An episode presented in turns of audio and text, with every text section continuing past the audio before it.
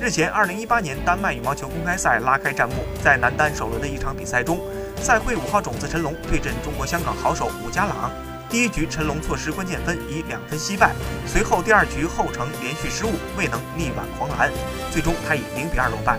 继马来西亚大师赛、马来西亚公开赛和印尼公开赛后，惨遭赛季第四次一轮游。而本赛季他还没有冠军入账。据了解。陈龙与武家朗交锋过四次，陈龙三胜一负占优。最近一次对话是在今年四月底的亚锦赛中，当时陈龙一比二输给了对方。而陈龙唯一一次输给武家朗发生在二零一六年的新加坡公开赛。